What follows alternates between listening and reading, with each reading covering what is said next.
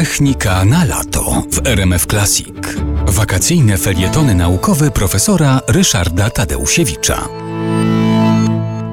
Ponieważ w tym cyklu spotkań z Państwem próbuję namówić do zwiedzania w Krakowie nie tylko Wawelu, ale również krakowskich mostów, opowiem teraz o kolejnym moście, który powstał w 1844 roku, łączył dzielnicę Kazimierz, albo właściwie wyspę Kazimierz z Podgórzem i został nazwany Mostem Cesarskim Franciszka Józefa, no bo Kraków wtedy był już pod zaborem austriackim.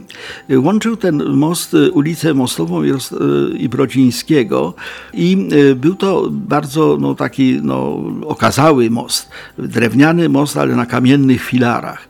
Do tego stopnia ceniono ten most Franciszka Józefa, cesarski most, że gdy w 1850 roku oddano do użytku pierwszy tramwaj krakowski, to właśnie krańcowym przystankiem tego tramwaju był właśnie przyczółek tego mostu. Przez Wisłę tramwaj nie przejeżdżał, ale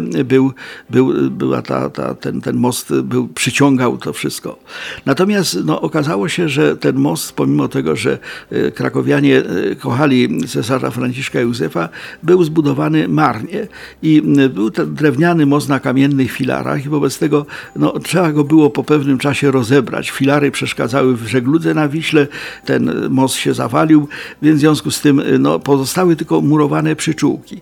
Ale i tak warto je odwiedzić, dlatego że w miejscu tego mostu cesarskiego jest obecnie kładka Bernatka, bardzo miły taki element, można sobie tam pospacerować.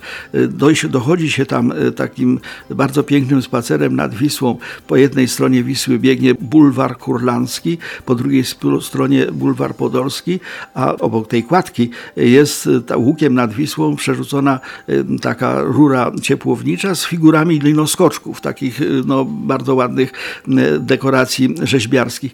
Bez tego to jest spacer, który gorąco Państwu polecam, bo i piękna przyroda, i przyczółki mostu, bardzo szacownego mostu cesarza Franciszka Józefa. Można to wszystko odwiedzić.